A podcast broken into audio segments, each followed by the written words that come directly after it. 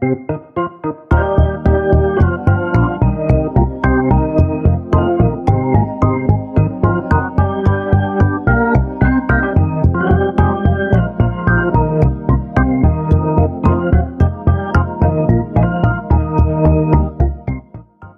Welcome to Swift Unwrapped, a podcast about the Swift programming language and other projects at swift.org. I'm Jesse Squires. And I'm JP Simard. Today we want to talk about the Swift APIs uh, server group that uh, recently just announced that they have the HTTP library version 0.1.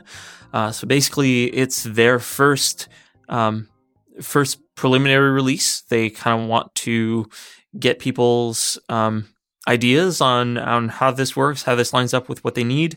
Uh, in the words of the uh, great Chris Bailey, it's time to kick the tires and provide some feedback. Yeah, Chris announced this on Twitter. Uh, if you haven't met Chris or if you haven't seen him around at, oh, he's like at all the conferences now, actually, uh, talking about Swift on the server. Uh, he works at IBM, um, and he's been.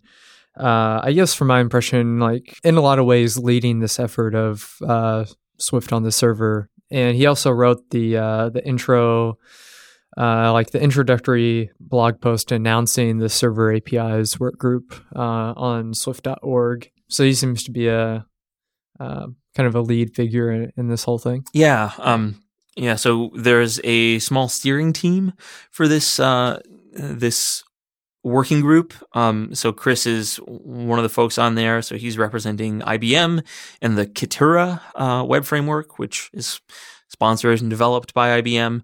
Um, but then there's a handful of other people in that steering team. Uh, and if you've done any Swift on the server, you probably uh, know about some of these other frameworks like Vapor, Perfect, uh, Zewo. And so there's representatives from from those uh, projects as well. And it seems like they've finally come to some sort of preliminary unified decision of what uh, the HTTP framework should look like in Swift. Yeah, and that's um, way easier said than done. I think getting all these groups of people uh, to agree on what this should be, what it should look like, uh, especially given that uh, pretty much everyone involved has written their own uh, Swift server framework. So yeah, so they definitely have a lot of uh, kind of competing philosophies and design decisions. And if you look at any other programming language out there, there's definitely a lot of um, a, lot of strong opinions, let's say, in yeah. how web frameworks should should behave and, and should look like. Yeah. And I think somehow they they've managed to uh, put some of those differences on ice for the time being by focusing really on something more fundamental. So much more lower level, you know, what are the kinds of building blocks that should be officially supported in Swift uh, for building your own HTTP like uh, server or parsing functionality, uh, where ideally all of these other frameworks would be built upon. So imagine a world where all of these web frameworks that we just mentioned are all built on a common base. Mm-hmm. And therefore, if one of them makes a performance improvement to some of the lower levels, everyone benefits. Mm-hmm. You know, it's really kind of a nice, uh, nice ideal world. Yeah. Um, so then you can use Perfect or Vapor or whichever framework um, that that you prefer um, and have like whatever that design ideology is that that you want to work in and then all these underlying components can just be shared and hopefully avoid a lot of duplication which is currently happening everyone has to just re-implement all the stuff themselves. Now, speaking of which, um, this initial version of the HTTP library has chosen to not implement a bunch of stuff. Uh, digging into right. the source, uh, Jesse and I noticed that it's using um, some of the uh, C library. It's actually just two files: a header file and an implementation file for for C. Uh, that's developed by Joyent, who are the makers of Node.js, and Nginx. And so they've just taken uh, this like battle tested HTTP parsing library written in C and wrapped it in Swift. And it's just inlined right there into the project. Uh, and I think it's licensed under Apache 2. Mm-hmm. And so uh, they're allowed to do that and they have attribution. So it's interesting that they have chosen to not implement this, say, entirely in pure Swift or uh, by writing something new from scratch, that they've taken something that's battle tested uh, and used in already a number of very popular web frameworks. So, just architecturally, what do you think of just inlining a bunch of external code into into your own Swift uh, library wrapper project? It does seem a bit odd to me, especially given that. Um, so I, I guess one thing to point out is that this project is, is like a pure Swift package manager development environment. Like there's no X, X, Xcode project in this repo. Um, and so it, you know, like the way SPM is designed, it makes it easy to pull in dependencies. Even if they're not Swift dependencies, you can still build for C, C++, and Objective C. Um, all that support landed in SPM a while back. Um, so I would be, I am interested to know like why why this is just kind of the sources just dumped in here as opposed to um, pulling it in externally through SPM. Maybe it doesn't exist somewhere. Well, I should say that um, there's remnants in the code here that uh, highlight that it was developed using an Xcode project. They just didn't check it in. Ah, I Um, see. And so if you look at the jazzy.yaml file, uh, Mm-hmm. which is used to generate the API docs for this, um, uh, you'll see that uh, it Ah. has Xcode build arguments, which is how Jazzy kind of generates docs. Jazzy can also ge- generate docs for pure SPM projects, but Mhm. Um, they don't seem to be using that here. So you can see the Swift server http.xcode proj Right. uh, listed in there. So it's odd that they chose to omit that uh, from from the Git source. Mm-hmm. Uh, yeah. Now I'm- I'm looking at the git ignore now, and they do just ignore the Xcode proj file. So strange. It is strange. Yeah. Why would you do that um, Hmm. when it's clearly useful and it was probably developed in Xcode? Right. And any contributors would probably like to have that Xcode project. Absolutely. We could open an issue. uh, yeah.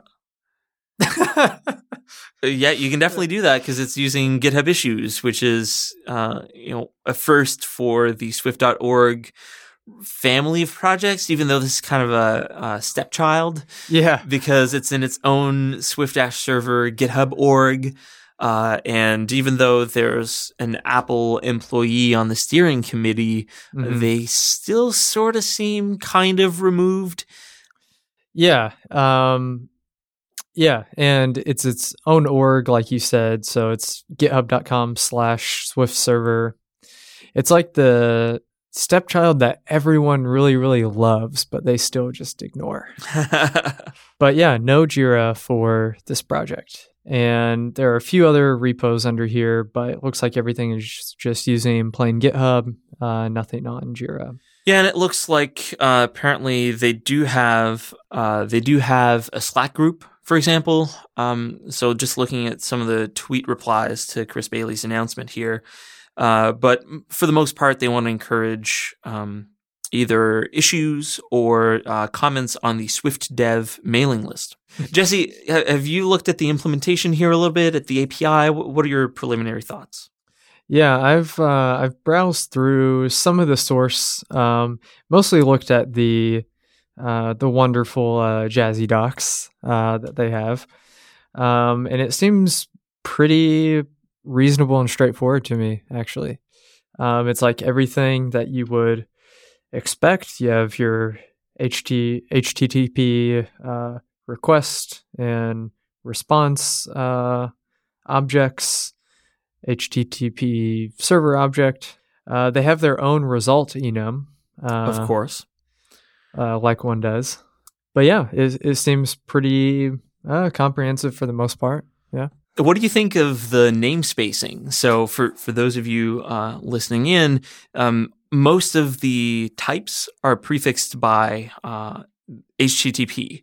Um, so, you know, Swift has this concept of uh, modules and namespacing per module anyway, and so it's been a whole conversation in GitHub issues and the mailing list about whether or not this project should be exposing kind of this hard coded prefix on all the type names, or if people want uh, to differentiate with, say, another request that they have, uh, that they should just prefix it with a module name. What are your Mhm. thoughts on on the decision they went? For this library, I feel like it does make sense, actually. The prefix name Um, makes sense. Yeah. although you know the all all of the Swift like name spacing. There was a discussion about this a while back. Actually, uh, I think Erica Sadun brought it up where you still you have these problems if modules still have the same name, and uh, she was suggesting eventually implementing something.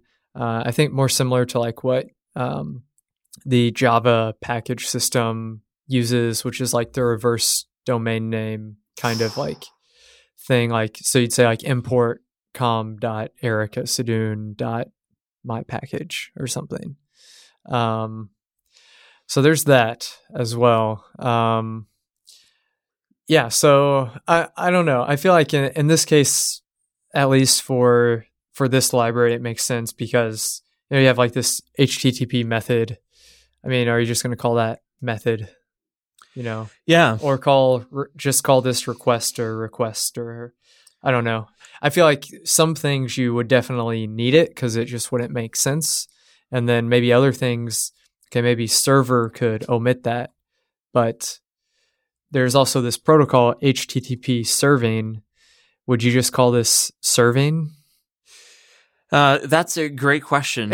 Um, so we at, at Realm, um, we had this discussion when uh, I think it was around Swift three time, where um, we didn't necessarily want to prefix stuff um, because hey, Swift has affordances for that, right? If Mhm. you do want to differentiate, you can you can prefix with a module name and have a dot there. Mhm. So people who do want that extra context, you know, you just have one more character than if you had the prefix baked in. But then people have a choice where where context is already clear.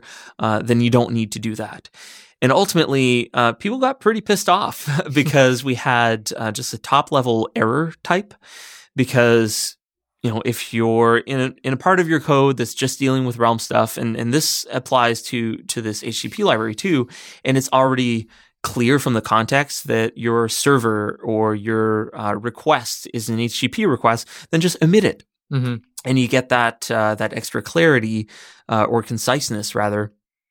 Uh, but then in other cases, you're just adding a single more character. We have the dot in there. Mhm. But ultimately, Swift's namespacing is pretty weak in that um, if any other type has that same name and you're importing both in the file, you'll get uh, an ambiguous reference error. Right. Uh, and that's terrible because it means that code that was that would otherwise compile will start to fail as soon as you import something else that have that has any sort of conflict. So in that sense, Swift's namespacing is is actually super weak in the sense that I would never actually rely on it. Uh, Yeah. And so I think it makes sense to to prefix uh, in a hard coded way here until we have something like um, Robert Widmann's modular Swift proposal, which actually has explicit submodules within within a Swift module. Right. We'll link to that in the show notes. Yeah. So overall, this seems like uh, a pretty nice uh, 0.1 release. I haven't seen much discussion about the uh, the quote path to 1.0, um, assuming they're following Semver and everything here. Um, but I'm sure uh, in the coming weeks we'll see uh, a lot more activity here. Um, there's certainly um, you know something for external contributors to get involved with here now. Uh, prior, these repos were um, or the the HTTP repo, um, you know, it was just a README, and uh, I know the the server APIs group has been having meetings periodically um, with the various stakeholders, mostly um, the IBM folks and the the third party web framework people. So this is good progress to see. Yeah, quite. Um, and there's a, there's a repo in here in this GitHub org that's called uh, "Which is the fastest." Uh, very creatively named. It's a fork um, kind of a popular uh, benchmark out there that just pits web frameworks against one another. And so this was forked, and it's on the Swift server GitHub org, and it specifically highlights uh, some of the benchmarks from a number of the Swift server frameworks. And so Vapor, Perfect, Kitura, and this new HTTP module uh, are in there. And it looks like um, the the HTTP module is uh, by a small margin the fastest out of those four. Yeah, and I just noticed this was updated uh, uh, today, actually. Right. So, um, really up to date numbers there. But if you look at some of the uh, some of the other web frameworks that are out there, so I mentioned that this is a forked repo, and if you look at the original, uh, you'll see that some of these frameworks are consider- considerably faster than anything in the Swift world. And so, in in these benchmarks, which probably are much older, you look at so it doesn't have the HTTP module in there, but you have Vapor Perfect Kitura, and in terms of uh, number of seconds to perform this benchmark, they range from five seconds to 20 seconds. And you compare that to some of the frameworks written in Rust, for example, or in uh, Crystal, which is kind of a Ruby like compiled language. They go down to 2.7 seconds or three seconds. Hmm. So uh, Swift still has quite a ways to go there to, to be competitive or to be the fastest necessarily. But then you look at some very popular web frameworks and you have Ruby on Rails, which is 150 seconds. Oh, um, and uh, Node.js, which is, you know, so like the Express framework is at 15 seconds. So, you know, speed isn't everything, but uh, Swift is kind of in the middle of the fast framework, frameworks that are out there and uh, I guess it's technically the the fastest uh, among the Swift only. That's right. Um, yeah. But that totally makes sense when you consider that the HTTP library is designed to be more of a uh, more fundamental building block on top of which the others would be built on. Right. And so it's possible that really just adding that extra API n- niceness on top of the HTTP framework um, would would incur the same overhead that's already there. Yeah, I wonder if and when Vapor, Perfect, Kitura, and others will adopt this uh, this package, the HT, this new HTTP package, and how it will affect those numbers. Yeah, that's a great question. Um, I look forward to seeing kind of some real world uh, feedback on this. Yeah, probably once those frameworks start to incorporate this this underlying base. Yeah. And hopefully they do. I mean, I can see how it could be um, a lot to ask or a big risk or a big amount of effort to switch over to this. So hopefully uh, everyone has the the time and capacity to uh, to move over and provide feedback and improve it. Um, at least maybe uh, you know have like an experimental fork or experimental release where they're using this. Um, yeah, yeah, that'd be nice. Yeah. Uh, we might start seeing some some real world feedback. All right, well, I think that's all we have to say on the uh, Swift Server APIs project. Um, if you like the show, you can find it on Twitter at Swift underscore unwrapped. You can find me on Twitter at SimJP. And you can find me on Twitter at Jesse underscore Squires. Uh, and if you uh, have a few minutes, leave us a review on iTunes. We'd really appreciate it. Um, and you can talk to us about the show on spectrum.chat slash specfm slash swift unwrapped. Thanks for listening.